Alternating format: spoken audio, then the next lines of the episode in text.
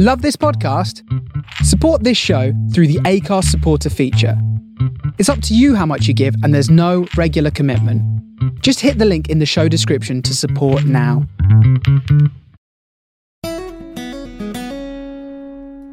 Hello, welcome back to Patty's podcast. We're back with our last episode for season two, and uh, it's a brilliant episode.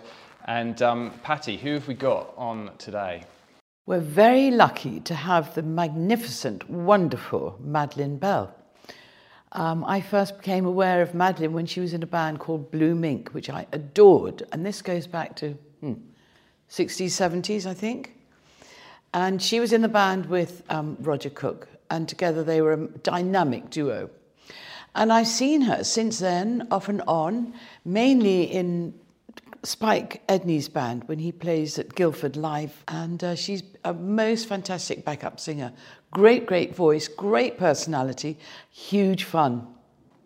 Yeah, she is amazing. So, this is a brilliant episode. We hope you enjoy it.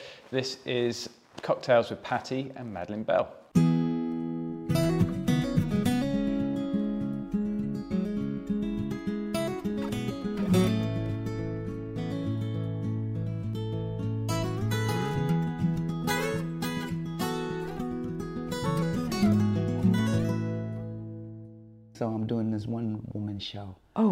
I- would love to see it. I would It's love just to. me and David Arch, my favorite. He's the conductor for Strictly.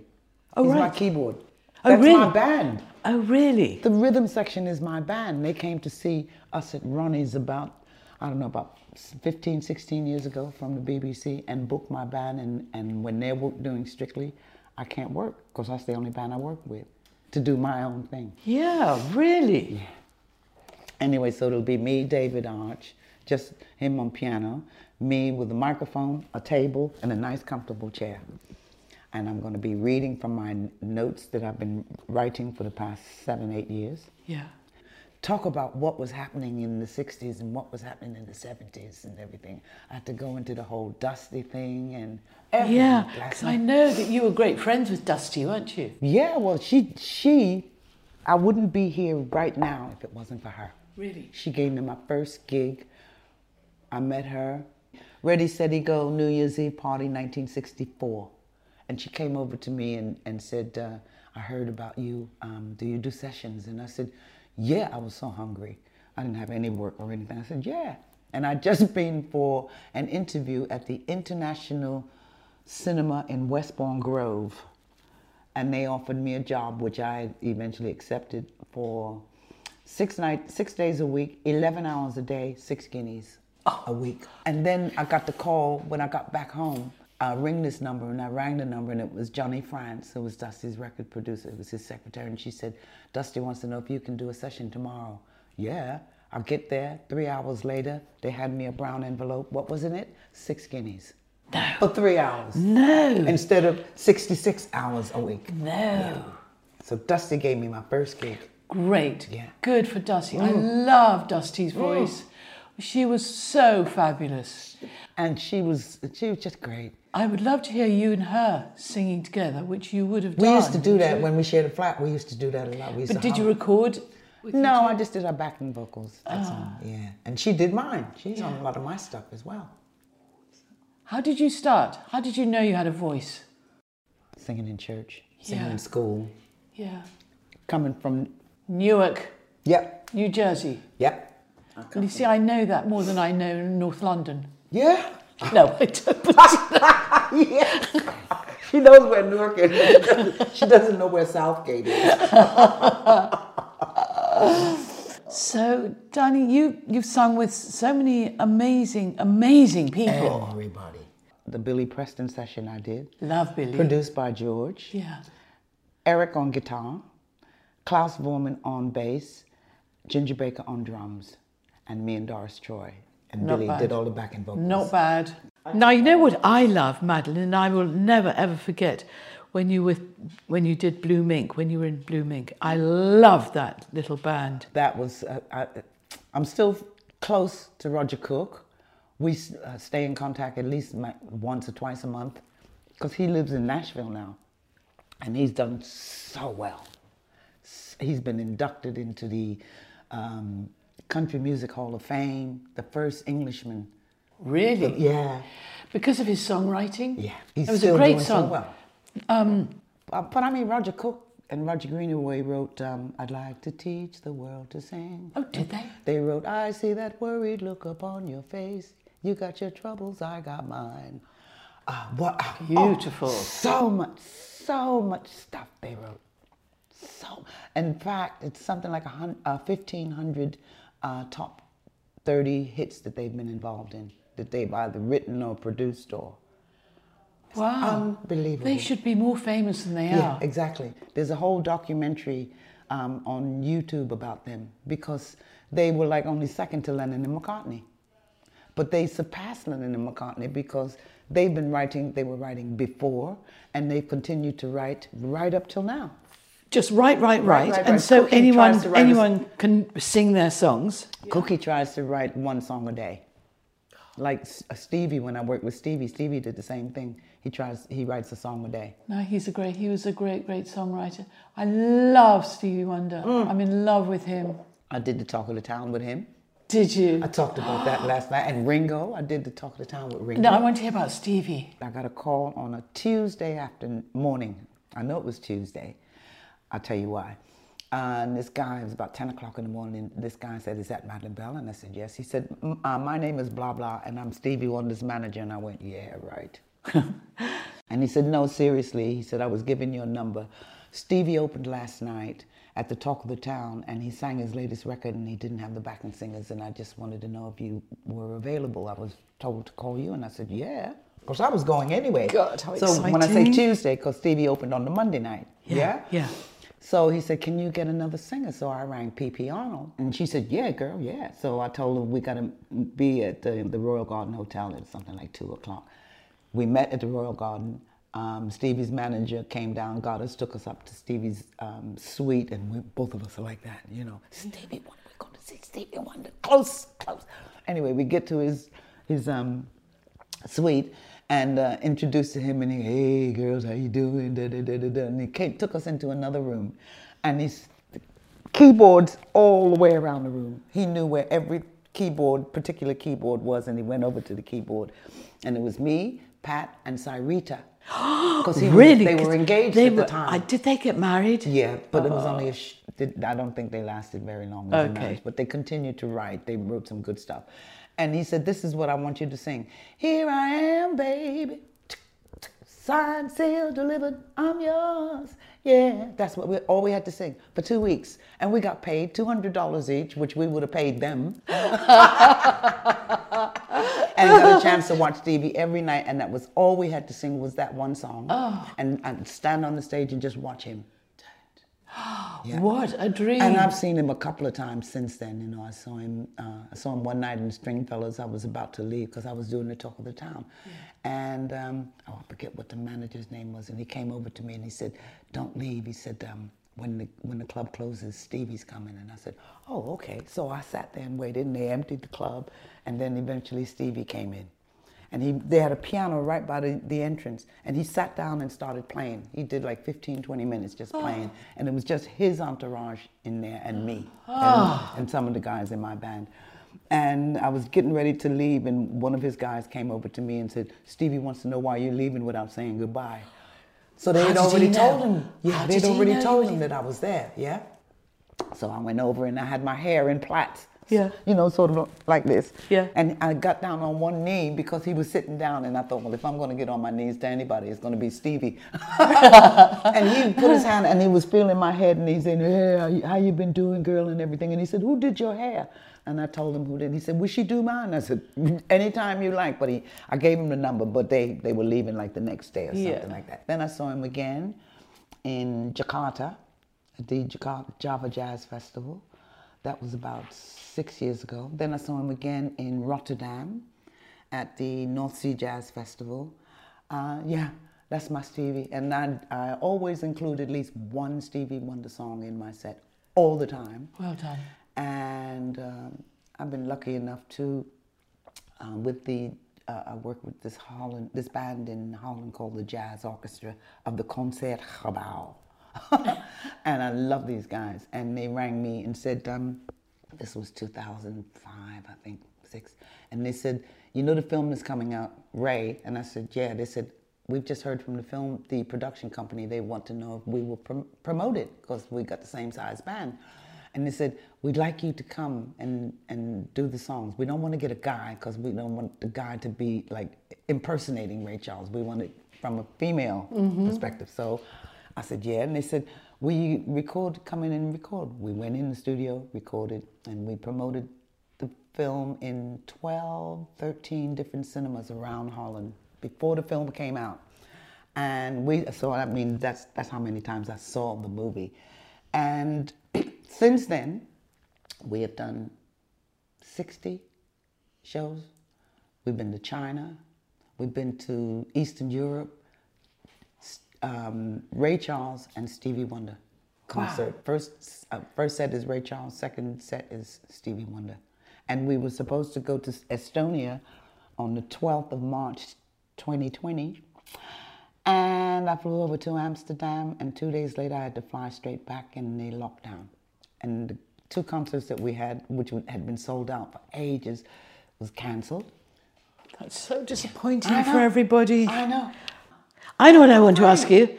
I heard, I don't know if it was a rumour, that you shared a flat with Jimi Hendrix. Yeah, well, I shared a flat in that it was Jimi and Chas Chandler's flat. Yeah. And Jimi was going to the States to tour, and my boyfriend at the time, his name was Tony Collin, he was uh, part of the management, so he was going with Jimi. So he said, oh, and him and Jimi said, why don't you come and stay here with Kathy, Jimi's girlfriend, Yeah. Kathy Etchingham, whom I'm still close with. Oh, I've been. Uh, I spent Christmas with them uh, 2018, and then 2019 they came and stayed with me for a week. Because she lives in Australia now. She's Australian citizen and everything now. And um, that was a. Um, there was a restaurant above us, across the street from us, called Biaggi's, Upper Berkeley Street. Uh-huh, Yeah, okay. that's where we. And I lived in the flat, so I mean, Jimi stayed there a couple of nights while I was there, but the rest of the time he was on tour. But it, people like to think that I shared a flat with Jimi, so I say, yeah, okay. I not? used to, I used to cook. He liked my cooking as well, and he always called me Miss Madeline. Oh, did I he? loved Jimi. He was such a sweet guy. I mean, So people thought- gentle. yeah, everybody thought he was like really. He was wasn't aggressive uh, on stage. It was just his music was Mm-hmm. yeah, but off stage he was just such a sweet guy. You know. People don't know that though. No, you finished that coffee yeah, dying. You yeah, finished it. Yeah. Are you ready to tr- to move on to more Move on up to sophisticated something a bit drinks? more Now, powerful. I know that you know you're a cava drinker. I'm not a cava drinker, No, no, no. I'm drinking tequila. but now we're going to have your favorite tequila. I don't need more than one in there. Okay. Okay. I'm watching you. Okay. okay. Two for me and the boy. Yeah, because I gotta get back. All right, come here. There's more things, more things to go in this. Yeah, yeah. So that was the tequila. That was the tequila. One, and now two of this freshly, beautifully squeezed orange juice for you. Just two. You Can I have if you're a good guy. you Yeah, dilute it a bit more. Okay. Okay. I don't want to be seen staggering in the streets, you know. Saying you've come from me. yeah, where, yeah, where have you come from, madam? Her place. It's, her Half fault. fold, half fold.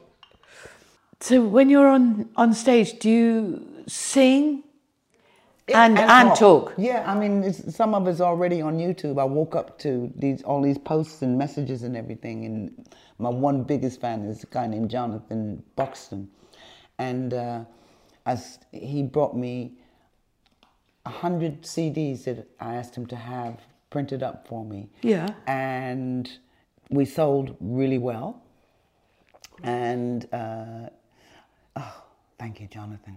Yeah, he had 100 CDs printed out, and I just said to the audience, I'm always being, I'm being bootlegged as I speak, so I decided to bootleg myself. This is something that I did in this album, first album I recorded with John Paul Jones from Zeppelin, because he's my brother. That's my little brother. And we recorded this in 1972, Yeah. and it's, I think I brought it. I might have brought it. Cheers, darling girl. Cheers. Cheers. Yeah, we think that is nice. It's don't we? rather Yeah, nice. It's rather. It's not, it doesn't bite. What do you think, Matt? It's like I'm on holiday. That's what we all want. Bit of sun. Is it sunny in Spain now? No. No. Um, Till May? Would it well, be it will nice be then? sunny, but we've had last week, it was so windy that if you opened the door, Yeah. the wind was knocking you over, literally. I love nature. Yeah. Um, and I live just across the road from the sea.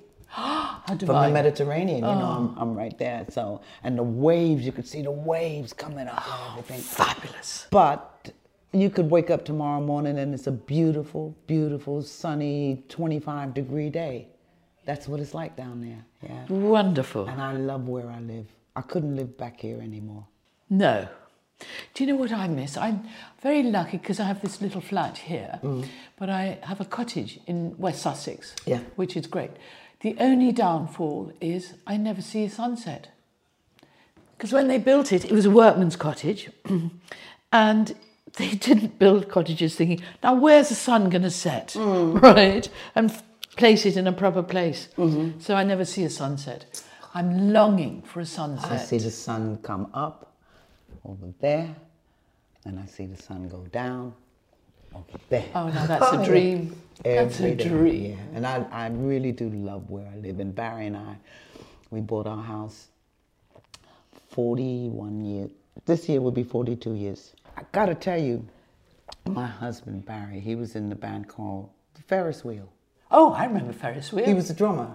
Oh, and he was in the. Checkmates before that. Oh, really? So he was in Hamburg when the guys were in Hamburg. Stop. But they were the big stars, and the guys would. Does he? just- does Barry remember them being there? Oh yeah, yeah, yeah, yeah. Yeah, Barry. oh, Barry died. Oh, I'm so sorry. Yeah, yeah. Um, but he, he used to talk about the days, and we, he and I, we were in Liverpool. So we went to the Albert Dock, and there was a photo in the sort of uh, cavern, and there was a photo up on the wall, and it said George Harrison in Hamburg, and Barry said, "That's me. That's not George," and it was Barry. Stop. And How could they get it so and- wrong? Yeah, and they, he actually rang the guy who took the picture. Gibson Kemp was his name. I remember that name. Gibson Kemp. And he said, Gibson, you remember taking the picture of me? And Gibson said, Yeah. He said, you, I took a picture. He said, You were hanging out the window doing that. And that's, that's the picture we're talking about. So Barry said, We can't tell people of the cavern. They don't know. But they had the picture of George and a picture of Barry, but they had George Harrison. Wait, I got a picture of him. I Barry. love that. And he always used to get mistaken. that is very funny. You know who lives here? A friend of old friend of yours, Jimmy Page. Oh, He's Yeah. not far from here. Jimmy and John. John Paul yes, Jones. yes, yes, yeah. Yeah. John, like I said, I mean, I used to, we all used to do sessions together. And I remember being at John's house because I used to go around to the, because we did sessions so much that I went to their house one day and they had a newborn baby whom I fell in love with, Tammy. That was, she's 52 now. Where does time go? and uh, I've been part of that family ever since. Oh, that's, have you? That's the main family, my main family. John and Mel, his wife. So, how did you and Spike get together? Stevie Langer. She said, "Darling, Spike wants to know if you'd be interested in doing a couple of gigs." Yeah. I love Spike. He's got such a good energy. Did you ever meet George? Yeah, I did, that's what I'm saying. I did the um, Oh, yeah. session. Right. Yeah, yeah, yeah, of course. In course. fact, I did Back Off Boogaloo with Ringo, and George produced that. I did um, Billy Preston. I love that whole album. That's the way God planned it. Wasn't he brilliant and beautiful? And he has still not been replaced. Nobody can, can ever touch Billy Preston when No. it comes to playing. Yeah, um, what else did I do with George? I did something with John as well. Power to the People. We went to his house for that. Only to be told, no, he decided to do it in, in at EMI, so we had to come all the way. but we were being paid, so 15 of us. Oh and then God. after it came out, I saw on, on Wikipedia it's, it credits Yoko Ono as being one of the backing singers. No, she wasn't. I saw something yesterday. You know, all of these these performers have, have um, taken their songs down from Spotify. Yeah. Well, I saw Neil, something It's Neil Young and um, Joni Yeah, Mitchell. Yeah, yeah, but I saw something yesterday. It said um, Yoko Ono has threatened to post her music on Spotify if they don't if they don't sack this this particular person. So everybody's saying, please sack this person. oh, poor. You know, she and I are the only Beatle uh, widows because the others, you see, weren't married to them when they were Beatles. I'm a museum piece, darling. Yes, you are. you really are. You really. Thanks. you sang with Kiki Dee, didn't you? Oh yeah. I think you've sung with just about everyone. Me and Kiki do the um, stuff with Spike. We Yes. do sisters and, Yeah, and yeah. all of that. But me and Kiki did all the um, backing vocals for Dusty in the early days when Kiki was 16. And there's a video of, remember the NME poll? Yeah. There was a poll concert, and she was voted number one, and everybody was on it. Everybody. And the backing singers was me, Kiki Dee, and Lesley Duncan. Little Lesley. Yeah. Yeah, gosh. Lesley wrote Love Song for Elton. wow, I haven't heard her name in years. Bless her, she died um, a couple of days either before or after Barry. Oh, no. Yeah. All the singers, I mean, me and Kiki are pretty, there aren't many of us left. And you also realise how time goes by so quickly mm. and how occasionally we don't make the most of every minute of the day. It Yeah. sounds exhausting, but How many times have you been to a funeral and everybody's, you know everybody there and everybody says, we got to meet up again and you don't see them again until the next funeral? People should, we should make an effort to see each other. we have to, have particularly to. now. Our time is very short now. We've had the most of it. I've had a good time. Yeah, me too. You know, I, I just say, for somebody with a 10th grade education, I don't think I did bad. I got thrown out of school because I didn't go, didn't like, they weren't teaching me the same lessons that my grandmother was teaching me. There. And the Yeah. things that, that we should have known, they weren't teaching. I mean, they didn't teach things about black history. None of that was ever taught in American schools when I was going to school. Never. All they told us about was George Washington, Abraham Lincoln, and, and how, you know, that, all of that. But, and now it's coming out, but they didn't teach us any of that. But my grandmother had lived it. So she used to talk about it all the time. And I just was not interested in going to school. All I wanted to do was eat. So I spent a lot of time in the kitchen with my grandmother and in the cooking classes in school and sing. How perfect. Yeah, and I played hooky for 51 days straight. I wasn't being naughty. I went I was going to say, what did you do? I went no, I went to this woman. She, her mother and my grandmother were really good friends, so we sort of grew up together. And I used to call her my cousin, and she lived like five minutes walk from the high school that I went to. So I used to go to her house and, and go to sleep, sleep on the couch.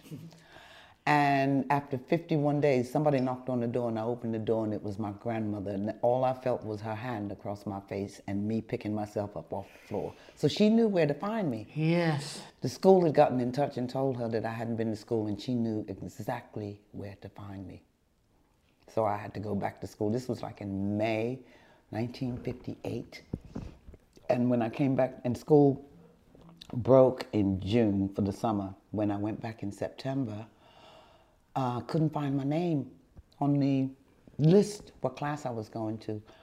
So they, I was advised, go. You have to go to the principal's office. And when I went to the principal's office, he said, Madeline Bell does not go to the school anymore. Oh, They had expelled me. oh my God. So I went home. I had to tell my grandmother. And she wasn't surprised. And she just said to me, Well, you know you ain't going to lay up here on your ass all day. You're going to have to get out and get a job. Yeah. Go to the supermarket and get some chicken backs. Because that was, oh, that was dinner. And I got to the supermarket, and the owner knew my grandmother. And he said, What are you doing out of school? Does your grandmother know? And I said, Yeah, I was expelled from school. And he said, Do you want a job? I said, yeah. He said, well, go and take your groceries home and come back. And I went back, and so within an hour of going home telling my grandmother that I was expelled, I had a job.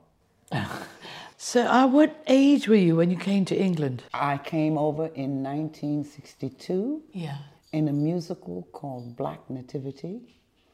And it's a, a whole long story, but we, we came over for six weeks. Four weeks in Italy, because they had seen the pro- producer of this festival in Italy had seen us in New York off Broadway. And uh, he said he wanted to take the show to Italy. So it was agreed. That was in November, December 61. June 62, we flew from New York to Rome via different stops. We stopped about, had to change planes, you know, like three or four times, the cheapest tickets.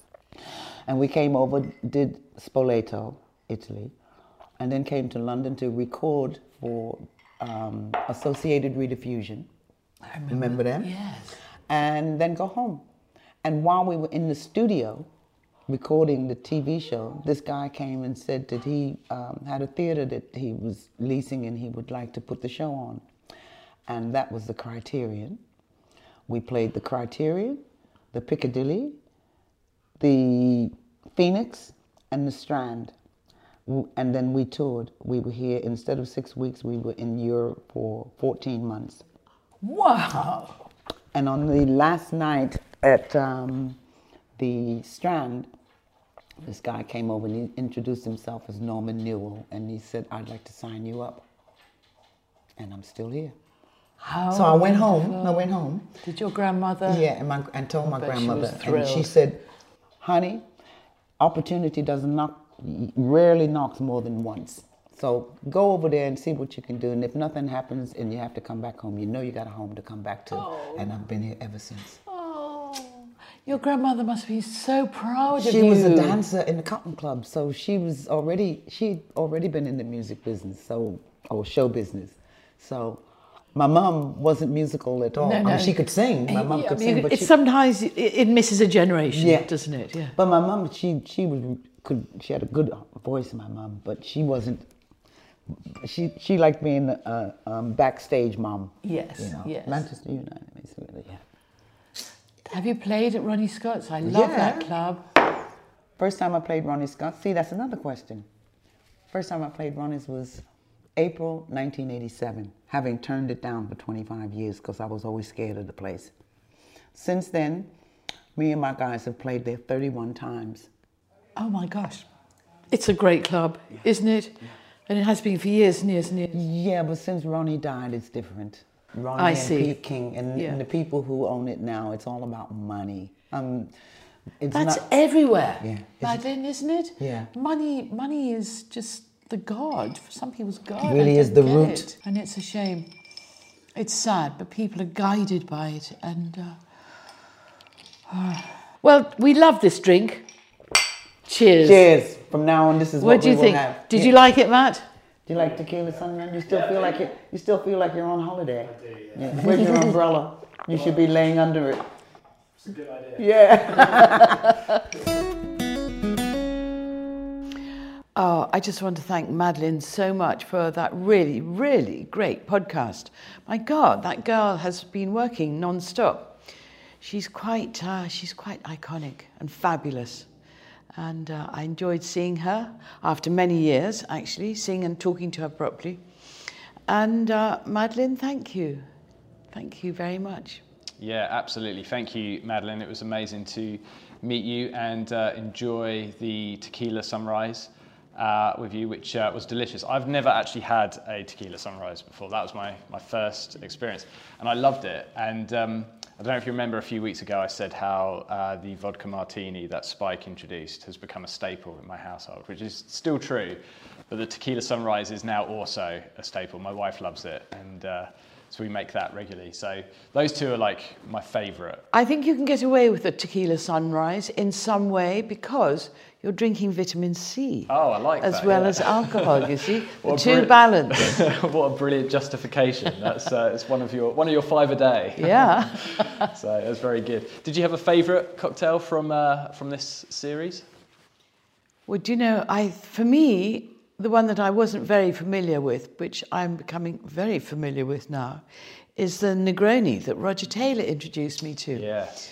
And it's delicious, but it gives you that amazing sort of donkey kick that sometimes you want to start the evening off, and it's really good. Yeah. Yeah, that was the one for me. I, uh, I actually had that at Christmas time as well, but it kind of it sort of strikes me as a, a summery drink. But I think it's it kind of works both both Mm, seasons. I think so, yeah. So yeah, the one that I want to revisit um, is uh, the Navy Grog, which was Oh, Kenny Jones. Yeah, yeah. Do you remember that? I can't remember what was in it. It was a lot of rum. Lot of rum. Yeah. It didn't appeal to me really and truly. I wouldn't. I mean, that's a winter drink, I think. Yes. Yes. Or it could be summer drink if you think of the Caribbean islands or. Yeah, yeah, very true, very true. Well, um, that's some of our favourite drinks. We'd love to know what your favourite cocktails have been on this season. So leave a comment in the uh, comment section below or um, leave some comments on the Instagram or Facebook. And uh, we'd love to know what cocktails you've tried, what ones you've enjoyed, what ones are, are, are new, um, and perhaps cocktails that you guys uh, really enjoy that we haven't explored. Let us know, and uh, we're, we'd love to check those out. Um, but that's it for season two. It's been an amazing journey. We really hope you have enjoyed it as much as we've enjoyed uh, creating it. Um, and the good news is we are working on season three right now. So um, we have a few guests that we've already uh, spoken to and recorded, and um, we've got a few more lined up. And we're hoping to get it all out September, October, something like that. Um, so stay tuned. If you want to connect with uh, Patty um, and um, find out more about the podcast, maybe this is your first time tuning in. We've got tons of great episodes. You can find them all at pattyspodcast.co.uk. You can find them on Spotify Music and Apple Podcasts and all those wonderful places. So thank you so much, and uh, we will be back later on this year. Uh, I just want to say thank you all very much for listening, and I hope and trust you enjoyed everything. And I hope and trust too that you've been inspired.